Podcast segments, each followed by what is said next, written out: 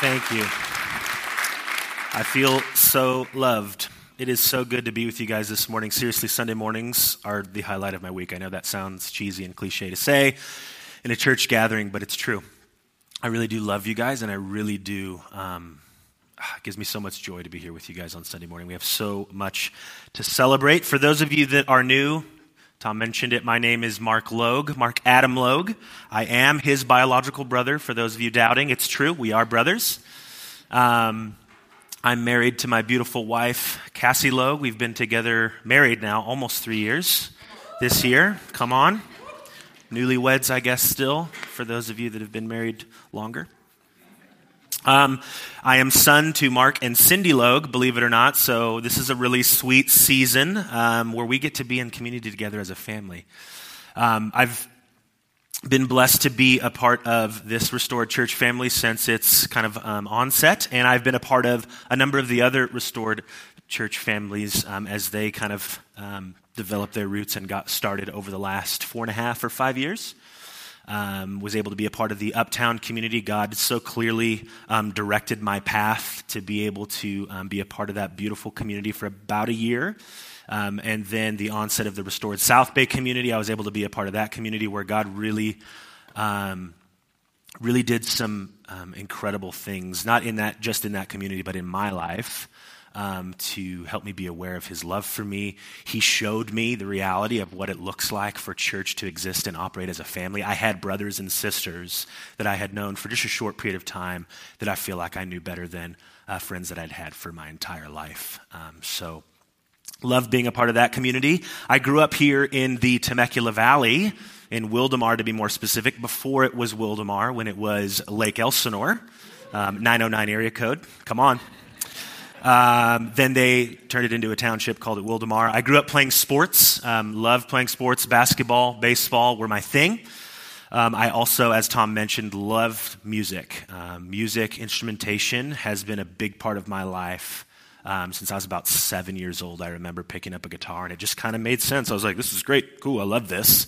Um, and frankly, I wanted to be like my dad. I was a, I, I remember vividly as like a four year old. I have very few memories, but sitting in his music room while he's just, you know, jamming away, riffing away, and just staring at him, playing his guitar.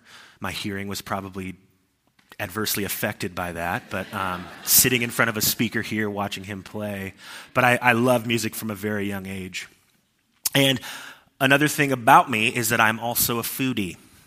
I love tasty food. Um, anybody else? Don't be shy. Okay, a lot of you. Good. Good, we're together. All right, we'll go out sometime. Um, but I, I go back and forth with Tom. We've, we've talked about if you could have like one food for the rest of your life, every day, what would that be? And we tended in the past to land on sushi, right? It's like I could have raw salmon all day, every day. Just give it to me. Chili, cold, love it. Amazing. But over the last couple weeks, as I've been thinking about this message and thinking about food a lot, I think Mexican food might be up on that list as well. Because there's never been a moment where someone's like, hey, you want to go get a burrito? And I'm like, I don't know, dude. It's like, I just had one for lunch and I'm down to have one again. you know? Um, so I love burritos. Specifically, there's a burrito at a restaurant in town. I won't name names, but they have this burrito called the Queso Cali burrito. It's a queso version of their California burrito, and let me tell you about it, just real quick. So they take cheese, you know, that white Mexican cheese. I don't know what kind of cheese it is, but it's amazing. And they put it on their skillet, which is piping hot, and it just melts and kind of boils up into a bubbly, melty, beautiful sensation. And then they scrape that off and they throw it on a fresh, warm flour tortilla. It's soft, it's glorious. Come on. Yes, praise Him. And then, bam, I go with the healthy one. I don't do the carne asada, I do the grilled chicken because I'm trying to watch my figure. And then they take hot french fries fresh out of the deep fryer, they splash that in there, some guacamole, some sour cream, and this, my favorite, the, like the cherry on top, this delectable uh, creamy chipotle sauce. And they slam all this together in this flour tortilla and roll it up into a burrito that's about the size of my forearm here. Um, and I got to tell you, it's one of my favorite things. Um, it's really delectable, but it's huge. And to be honest with you, I will more often than not, knowing about three quarters away through that burrito that I am full, like oh, full, I will continue to eat this burrito all the way through. And I keep going after that three quarter mark and I eat it. Let me be vulnerable and honest with you for just a moment. Uh, this is an area of weakness for me. No, seriously, it is. Um, while this may seem small and trivial, there is a reality that if I'm honest, my relationship with this burrito, this creation, reveals something about my heart, about my worship in that moment where I know I've had my fill, but I keep going because it's so good. In that moment, I'm being obedient to something, I'm sacrificing for something. I'm holding something in the highest esteem. This burrito, more of it, will bring me pleasure, will bring me comfort, fulfillment. It will satisfy my hunger. But this isn't just a physical hunger here that I'm talking about, there's a spiritual hunger as well. You see, all of us are spiritually hungry, and we look to all sorts of things to satisfy that hunger. The Bible calls this worship. So if you want to know what you worship, just ask yourself what are you most hungry for? That's what we're going to talk about today. So, if you would, um, grab your Bibles with me. We're going to dive in to some scripture. Um, we're going to be looking at First Chronicles 16. Um, so, if you don't have your Bibles, grab your smartphone, or there will be words up on the screen for you to follow along. But before we dive into the scripture, I'm going to pray for our time. Will you pray with me for our time? Will you pray for me? I really do want to um, honor you guys this morning. I want God's voice to be heard, not mine. So, let's pray together.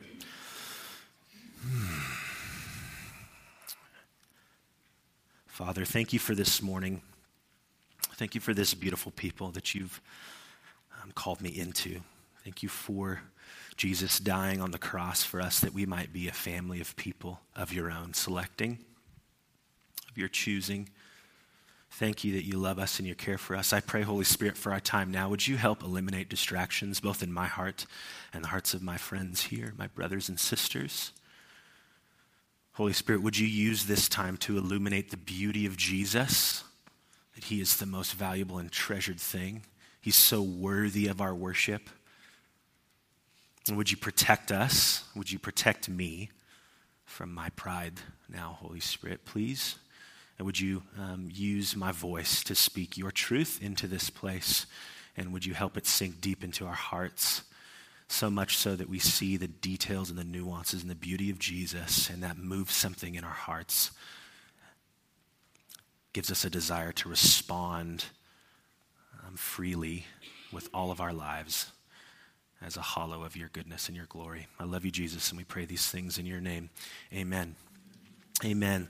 So First Chronicles 16, starting verse 23, we'll go through verse 33. Let me set the stage quick for us um, on, about, on what we're about to read. So in this kind of time right here, this context, King David and the people of God, people of Israel, are celebrating the Ark of the Covenant. That's the symbol of God being with his people where they go. Um, the Ark of the Covenant arriving in the city of David and they were rejoicing, they were feasting, they were singing, they were partying hard. They were having um, a jolly old time. And they did this, um, all of this, with gratitude and thanksgiving for all that God had done for the people of Israel His grace on them, His faithfulness to them, Him saving them. And this, this piece of scripture is a portion of a song that King David wrote, um, giving thanks to God. So let's dive in. First Chronicles 16, verses 23 through 33. I'm in the Christian Standard Bible. Come on. Let's dive in. Let the whole earth sing to the glory to the Lord. Excuse me. Let the whole earth sing to the Lord. Proclaim his salvation from day to day. Declare his glory among the nations, his wondrous works among all peoples. So pause those first two verses. He's talking about how we praise and the magnitude. The whole earth sing to the Lord. Proclaim his salvation from day to day, onward, ongoing, continuous. Declare his glory among the nations, the whole world among the nations, his wondrous works. We talk about what he's done among all the peoples of the world. And now we're going to see after verse 24, this transition happens where the writer draws our attention to the why.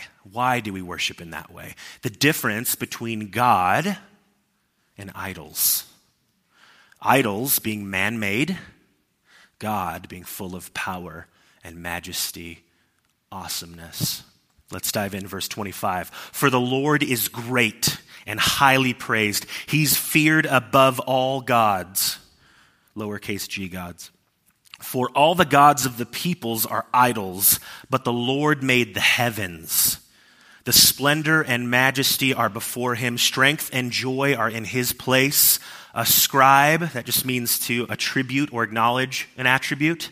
Ascribe to the Lord families of peoples. Ascribe to the Lord glory and strength. Ascribe to the Lord the glory of his name. Bring an offering and come before him. Worship the Lord in the splendor of his holiness. Oh, I love that. It's beautiful. It's a beautiful song. So these scriptures, they communicate a lot about worship. They portray a vision for worship. God's vision, I'd say, for our worship. Friends, worship is always happening. We were created to worship. And the intention of God is that we would worship Him always, in all things, through all things. So we're going to focus in on three things today around this idea of worship. First, we're going to see how what we do is a lens into the object of our worship. Second, we're going to talk about how the gospel covers our misplaced worship in these idols, things other than God Himself. And three, we're going to talk about how the gospel frees us from those idols to worship God the way it was intended to be. So let's dive in. Let's talk about how the things we do reveal the object of our worship. Here's the thing it's not always obvious, right? Like the burrito eating may seem trivial. He's just hungry, he wants more but there's more to it. It's deeper than that. So, I've, over the last couple weeks, we've been talking about this idea of worship. We defined it a little bit. Worship is this idea of attributing or ascribing ultimate worth to something, right? Something that is treasured in our hearts above all things. We talk, it's kind of this idea of the worthiness of something or the worthship, worship. Um, you break down that word worth, the value or rating of something best, worst, most, least, etc. Does that make sense? Um, ship, that second part of the word, think of like ownership, friendship, discipleship, that condition or the state of something. So our worship is, a, is, is an expression and a declaration of the state or condition of God's value or worthiness to us. I'll say it again. Our worship is an expression and a declaration of the state or condition of God's value or worthiness to us. Husbands, I'm going to pick on you for a minute. Pick on myself, really. But so let's let's think about a normal day in the life of us as husbands. You're, we observe our wife um, in our homes. She's drained. She's tired. I think of my wife. This is a regular occurrence for us. But she's been at it all day, either with kids with work. She's come home, she's cleaned the house, she's made me dinner, and she asks, after dinner's done, the day is kind of now moving into the evening and twilight. She asks, Will you help me? Excuse me, will you help me do the dishes? And I think, man, I'm tired. I really don't want to do the dishes. Uh, I'm comfortable in my couch. It's really kind of hard for me to get up at this point. I'm full. I've overeaten. I mean, I'm tired. my body's trying to digest. Um, I think to myself, I'd rather not. I kind of just want to sit here and watch this show that I started. I mean, I'm halfway through. Why would you want me to stop my show to get up and do the dishes? So I say, I don't know, honey. I'm pretty tired. I'd rather not. I kind of just want to sit here and watch the show. Is that okay? Friends, my response to my wife in that moment is a lens into what my heart treasures most in that moment. More than anything, in that moment, my heart values and treasures my own comfort. I don't want to get uncomfortable for my wife. I'm comfortable in my chair, full to the brim. And then I think, what lengths did Jesus go to to serve my greatest needs? When he was tired and didn't know if he could go on down the road of Calvary with a cross on his back after being beaten and bruised and having a crown of thorns placed on his head. What if he responded the way that I did? He's like, ah, Nope, I can't do it. This is too hard. This is uncomfortable. I don't want this discomfort anymore. I'm going to go back, be with my Father in heaven, and party for eternity. These people aren't worth it. We'd be in bad shape. Jesus has called me to love and serve my wife the way that he has loved his church, his bride. Me sitting on the couch neglecting my wife, not observing Jesus, is a lens through which I can observe the object of my worship. The things we do reveal the object of our worship. And here's the things is that we're always worshiping something. And oftentimes our worship is misplaced on the creation, comfort, approval, success, rather than the Creator, God, Jesus, the lover of our soul. Something or someone other than God Himself that has ultimate value in our heart, thoughts, or affections is what the Bible would call an idol. It's the thing loved the person loved more than God, wanted more than God, desired more than God, treasured more than God, and enjoyed more than God. Romans 1:25 says they exchanged the truth of God for a lie and worshiped and served what has been created instead of the creator who's praised forever. That idea of him just being glorified and magnified forever, and we've chosen something different. So I want you to imagine something with me for a moment. We're going to kind of walk into a parallel universe for another minute here. Imagine you are born and raised in some rural area in another country, not here in Temecula, but let's say a rural area of Croatia, right? Out of the city, you don't have a lot of context for pop culture. Um, and you're gifted with the opportunity to come here to the Temecula Valley for a visit. Come on. So you come here and you get here on a Sunday morning and you observe many people slowly rising to head to a building for what they call a church gathering. Now, these people eagerly approach this building for some kind of a ceremony. Um, clearly, what happens at the beginning of that ceremony is not too terribly important because most people don't come until after the ceremony started anyway. But you watch them file in and begin to mouth the words of songs, many of them almost expressionless, emotionless. And, and you, can, um, you can watch them and observe them in this state. And after which these songs are, are sung, they, they sit down and passively listen to someone talk at them for a period of time about this apparently caring and loving person who loves them personally and died for them to set them free. And you can watch some of them get a little uneasy as the time for the end of the ceremony approaches. And as the ceremony ends, the crowd moves towards the exit of the building, and you hear them, as this visitor, kind of observing, you hear them conversing one, with one another about something that has happened the previous evening. They smile and they laugh as they recount the another ceremony that they'd been to, apparently a bit more interesting than this one. This is a ceremony that happens on Saturdays. In fact, you observe through the week that this Saturday ceremony is almost all these people talk about. Even the people who are at the Sunday ceremony are strangely silent about what they heard about there, but are very enthusiastic about this Saturday ceremony, which can't seem to get here soon enough. You, as a visitor, your curiosity's piqued. You're thinking, this is awesome. You now eagerly await this Saturday ceremony. You see people wake up early, dressed in something special that they love to wear for this Saturday ceremony.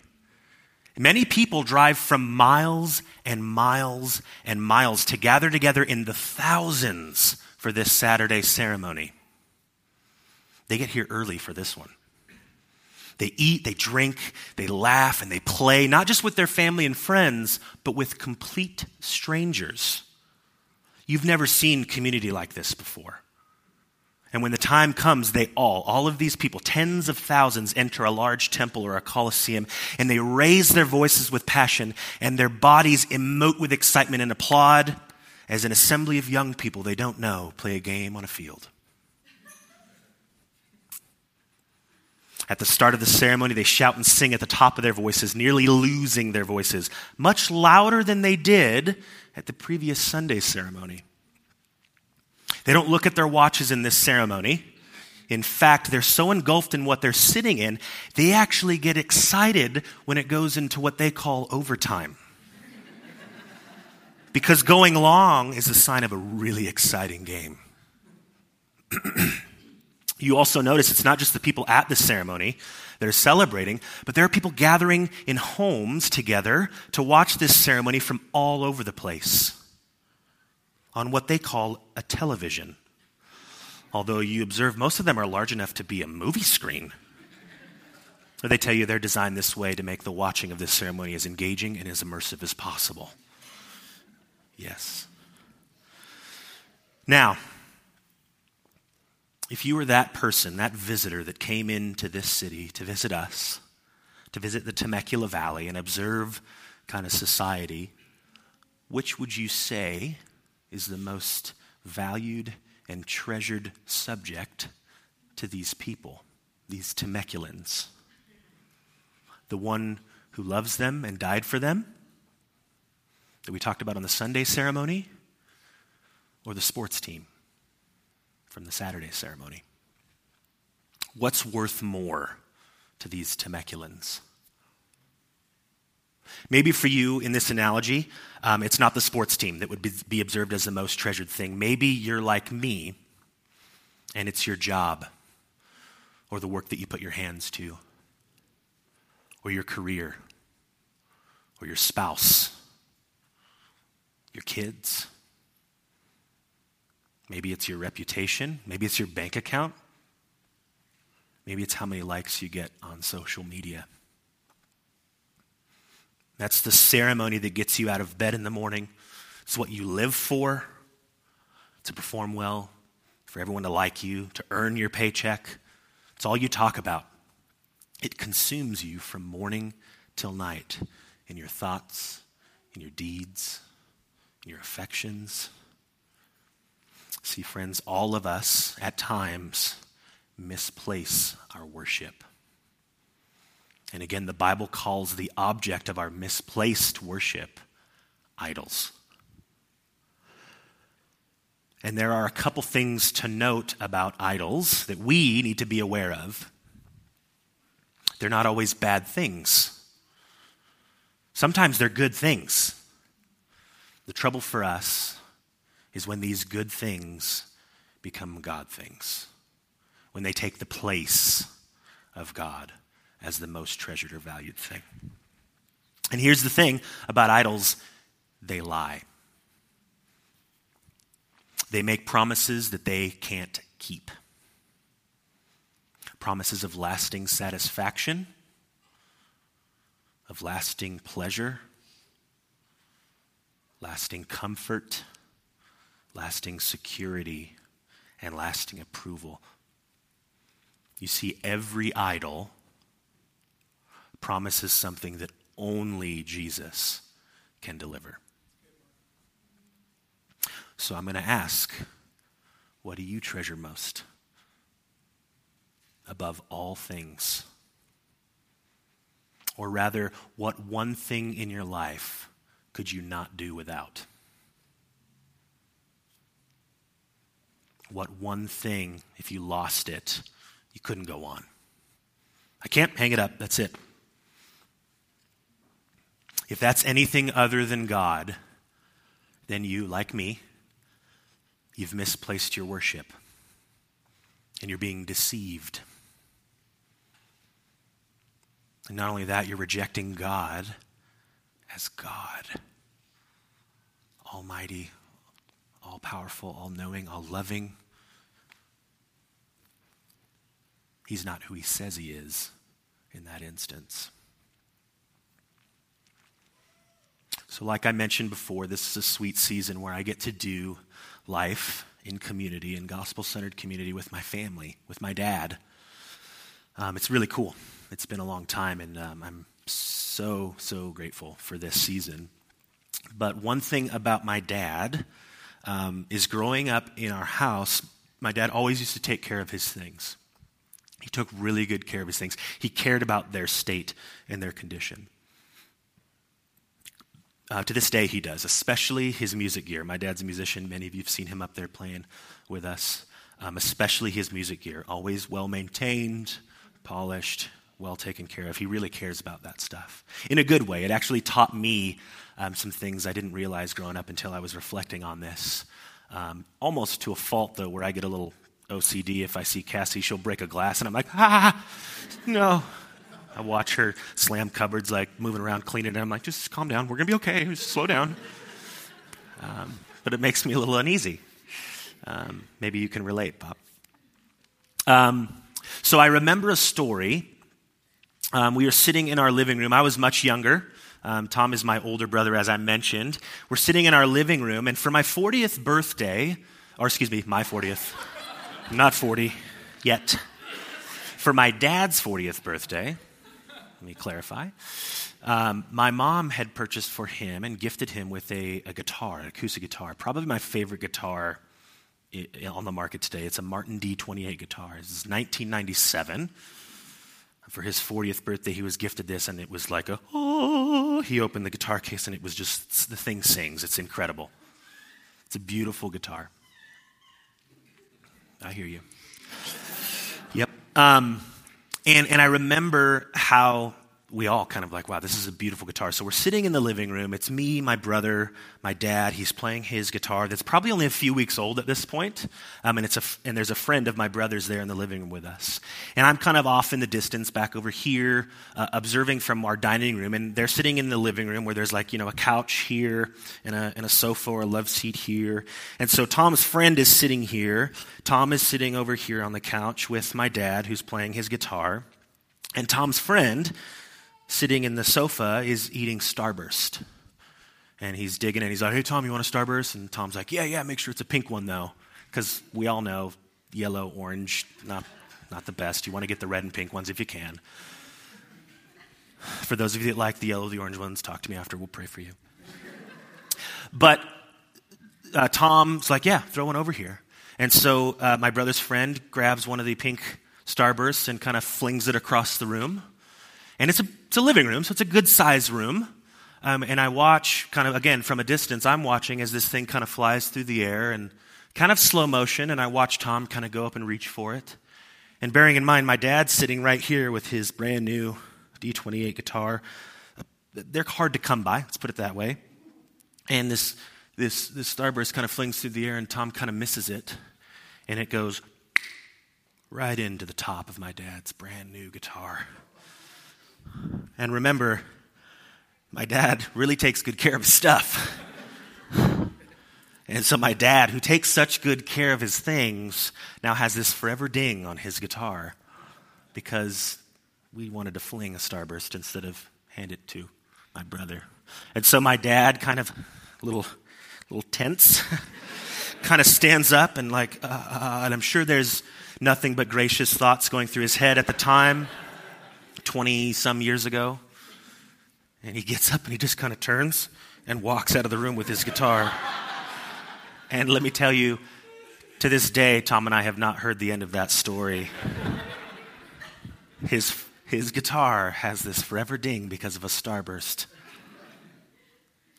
So I want to kind of take us into another parallel universe again. Imagine with me, considering my dad who takes good care of his things, consider that Tom and I are about this stage of life, and we're younger. You know, he's a probably a preteen, I'm even younger. And my dad leaves Tom and I at home when we're younger, and he leaves us with one task. He says, Hey, take care of this guitar. It's my baby. Look after it, care for it, make sure nothing happens to it until I return. And he would always say this. He was, It's all going to be yours someday anyway, so take good care of it. All right, Dad. So dad leaves. Tom and I are in the house. I'm a young, spunky kid. If you didn't know me when you, I was a kid, you would have thought, oh my gosh, he is Energizer Bunny. I would run around. It was fantastic. I had a great time as a kid. Um, yeah, I did some terribly stupid things on impulse. Um, but with that, I'm running around the house, and then I come downstairs and I see dad's guitar is sitting out on a stand. And I'm like, that looks fun. I'm going to go play with that. So I go pick up the guitar and I play it, bring, and I'm like, oh, and I'm like, you know, I'm old enough where I'm playing guitar at this point. I'm like, this is incredible. This thing's amazing. And my brain, with my imaginative, childlike state, I start imagining I'm in an arena, so I get into my power stance and I'm rocking out, and I'm banging on this thing now at this point. I am playing, you know, Good Riddance by, uh, by Green Day, because that's all I probably knew at that point. And I am jamming on it. And then I do a quick wham, and I do a slam, and boom, right into the coffee table. Oh, no. Oh. But I'm like, no big deal, man. This is a rock show. I got thousands of people to impress. The show must go on. And so I keep going, and I try the fling around bam, on the headstock. Oh no. The show must go on. And I keep rocking out, and I realize a boom, another ding, another nick here or there. I'm not really taking good care of this thing, but I am having a blast because I'm impulsive and I'm having fun as a kid. And now I realize as I'm digging into this guitar with a guitar pick made of metal, um, that, uh, that these strings, they're rather bouncy. Like they have some good, good, uh, you know, tensile strength. They can spring something. And so I think, hmm, for this rock show, it'd probably be really fun if, if there was some pyrotechnics and I kind of flung into the air. And so I mount the guitar across two tables. And I'm like, yeah, this is going to be great. And I try a trampoline and I take a jump, spring off the guitar. It's beautiful. Everybody's cheering. Fireworks go off. I go at least three and a half, four feet, which in my mind is at like 25 feet, you know, at the time. And I land and I'm like, this is this was awesome. And I turn around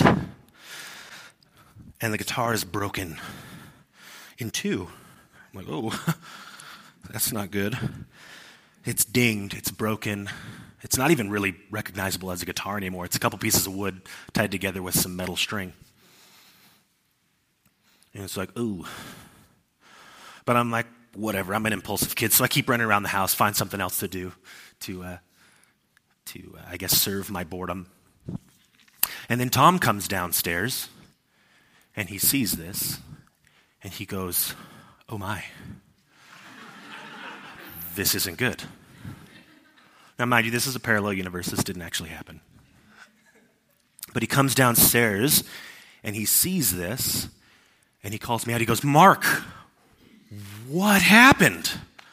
How did this come about? You know, because Tom was up in his room playing his own punk rock stuff loud. He couldn't hear anything that was going on. But he comes downstairs and he kind of calls me out on this. What, happened? Dad? He's going to freak. And now I start to feel sorry. I start to realize what I had done. And I freak out a little bit. I mean, I'm, I'm, I'm both sorry that, oh, my dad's going to be heartbroken, but he's also going to be really mad but there's nothing that I can do about it. I mean, I'm not a guitar luthier. I can't, I can't fix this. This is broken beyond repair. So fast forward, Dad comes home. Tom and I are in our separate quadrants of the house. Uh, me still operating impulsively, figuring out something to do. Dad comes home, opens the door, and we hear, "Boys, come down here now." And I'm like, "Oh crap." here it goes. And so imagine with me, I, I'm walking downstairs and I see my dad with his back turned like this. And he turns around and he's holding the guitar in his hands. And I observe the guitar is sparkling as though it was brand new. Like, what? And my dad says, Boys, thank you for polishing my guitar and taking such good care of it. Thank you for listening to my words and doing exactly as I asked. Thank you. You see, my older brother, while I was off being impulsive, doing my own thing, the guitar sitting in shambles, after he discovered what I had done, he repaired what I had broken. He made right what I had made wrong. And that's all my dad saw was a polished guitar. That's all he knew. That's all he saw. Friends, don't you see? Jesus is our older brother who repaired what we destroyed, who made right what we made wrong. When we disobeyed God and worshiped idols, whatever will fulfill me in the moment, Jesus worshiped perfectly, and he did it in our place for us. And when the Father looks at you, he could not be more pleased. Isn't it beautiful? Jesus treasured the Father above anything else to the point of the cross. Jesus' perfect worship covers our misplaced worship. When God looks at us, he sees the perfectly polished guitar that we wrecked. He sees it perfectly polished because of Jesus. When you see what he's done and that he did that for you, guess what you will treasure more than anything? When we trust in this, the gospel, Jesus in our place, his perfect life for us, his death on the cross so that we could be resurrected into new life and with our Father. When you trust in this, it actually motivates us to worship Jesus because of his grace. It changes our perspective and transforms our hearts to see him for who he truly is perfect loving, all satisfying, forever. It's beautiful. How many of you have heard um, of this, this house in Hemet? It's a terribly tragic story. It's called the House of Horrors. Have any of you heard of this? Yeah? Raise your hands. Are you guys with me? Have you heard of this? A couple of us? Okay. There's this house in Hemet. There's a family with 13 children in this family. Um, and from birth until, um, I mean, until their, for the extent of their lives living in this home, their parents had abused them and held them captive. I mean, it was terrible, you guys. They were chained to their beds, they were abused, they were fed maybe once a week. I mean, these people were starved. These poor kids. It was horrible. It was pure evil. I mean, you think your parents are supposed to be the safest place for you. I mean, all they know is this. All they know is being chained to their beds. Maybe I'll eat this week. It's terrible. It's all they've ever known. They've been captive their whole lives and they don't know any other way. They have no contrast to that. And this happens for the eldest of these 13 for 29 years. 29 years she's in this environment. And this is in our backyard, guys. This happened. This is real. After 29 years, could you imagine what it would feel like to be freed from that? Could you imagine the contrast of freedom, observing that's not how it's supposed to be? I'm free now. Can you imagine what, what that would do in your heart? Oh my gosh, this is amazing. You walk outside, you breathe in fresh air almost for the first time, you see sunlight. Oh, imagine how that would feel. Imagine that. See, friends, the Bible describes idolatry as slavery and captivity. And you obey what you worship. If you worship approval, you will do whatever the idol of approval requires of you, like embellish a story to impress people. Or maybe you won't do or participate in things you know you should out of fear of how people will react. If you worship control, you will do whatever the idol of control requires of you, like snap at your children when they're being inconvenient. You are a slave in captivity to whatever you worship.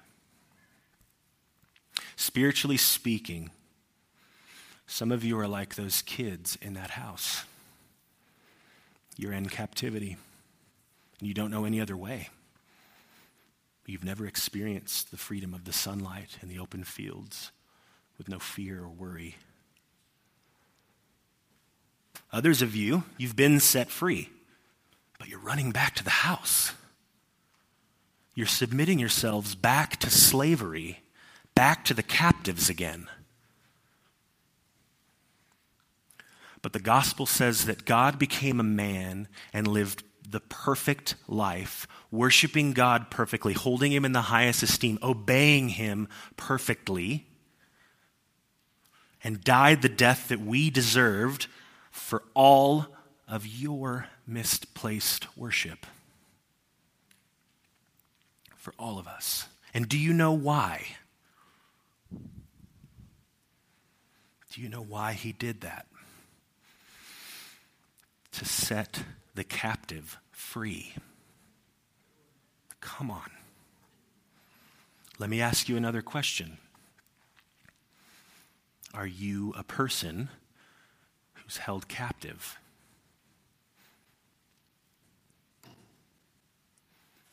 Here's how you know if you're held captive to idols. Whatever keeps you from freely and openly worshiping Jesus is what's holding you captive. Thoughts, feelings, emotions. What will they think of me? That will be very uncomfortable. That's scary. Whatever keeps you from freely and openly worshiping Jesus is what's holding you captive. That is the God that you worship. That's the thing that you ascribe the most worth to, that has the most value that is most treasured. But, friends, the gospel frees us from captivity of worshiping idols that will never deliver so we can worship God instead. The idol will lead you to the grave, to death. But Jesus, he's so different. Jesus doesn't lead you to death. Jesus dies in your place so that you can have life. Life abundant, life everlasting. A hope of the life to come where there's no more pain, no more suffering, where we see Jesus clearly, we observe him, we behold him.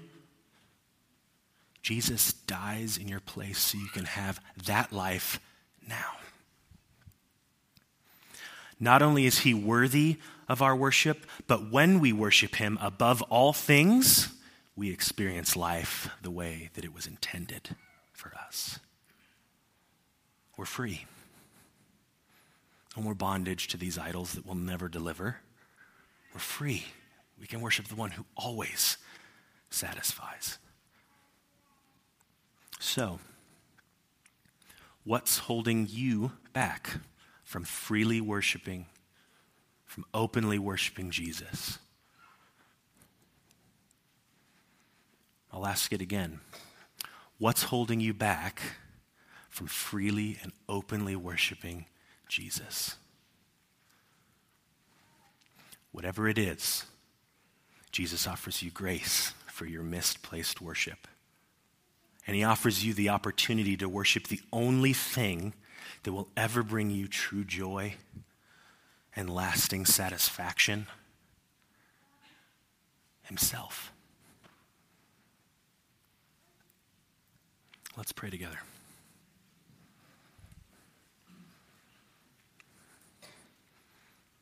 Father, I thank you for your grace. Thank you for sending your son, Jesus,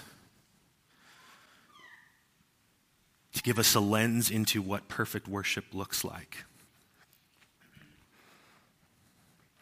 Thank you for not leaving us alone in our endless search to find fulfillment, satisfaction, worth. Thank you that you value us so much that you came and left the comfort of heaven and took on the limitation of flesh to worship perfectly in our place, to obey the Father perfectly in our place, and die the death that we deserve for separating ourselves from you, for worshiping other idols that can never deliver what they promise. Thank you, Jesus, for dying and covering our misplaced worship so that we now are free to worship you. You receive our prayers as perfect offerings of worship because of you, King Jesus. It's so beautiful. Holy Spirit, I pray now just for all of us in this room. Would we, in this moment, just take a minute? Would we just be able to breathe in a big breath of reality right now? I ask, Holy Spirit. Would we breathe you in, Holy Spirit, your breath in our lungs? We see King Jesus as beautiful. May these not just be words and ideas that Jesus truly satisfies, but would we see you, Jesus? Holy Spirit, reveal the beauty of King Jesus to us, please, I ask. Would we see the nuances of his character and the details of his goodness, not just globally, but for us? For the ways that we misplace our worship, would we see the ways that Jesus perfectly worshiped in our place. And would that stir in us, please, Holy Spirit, a heart filled with gratitude, overflowing and restoring our worship back into the one who's worthy. Back to you, Father. Would we now choose to worship you over all things through song, through the way that we care for each other, with the whole of our lives? would we worship you and treasure you, King Jesus, above all things because you are so worthy. Help us, Holy Spirit. We cannot do it apart from you. We love you. It's in Jesus' name I ask these things. Amen.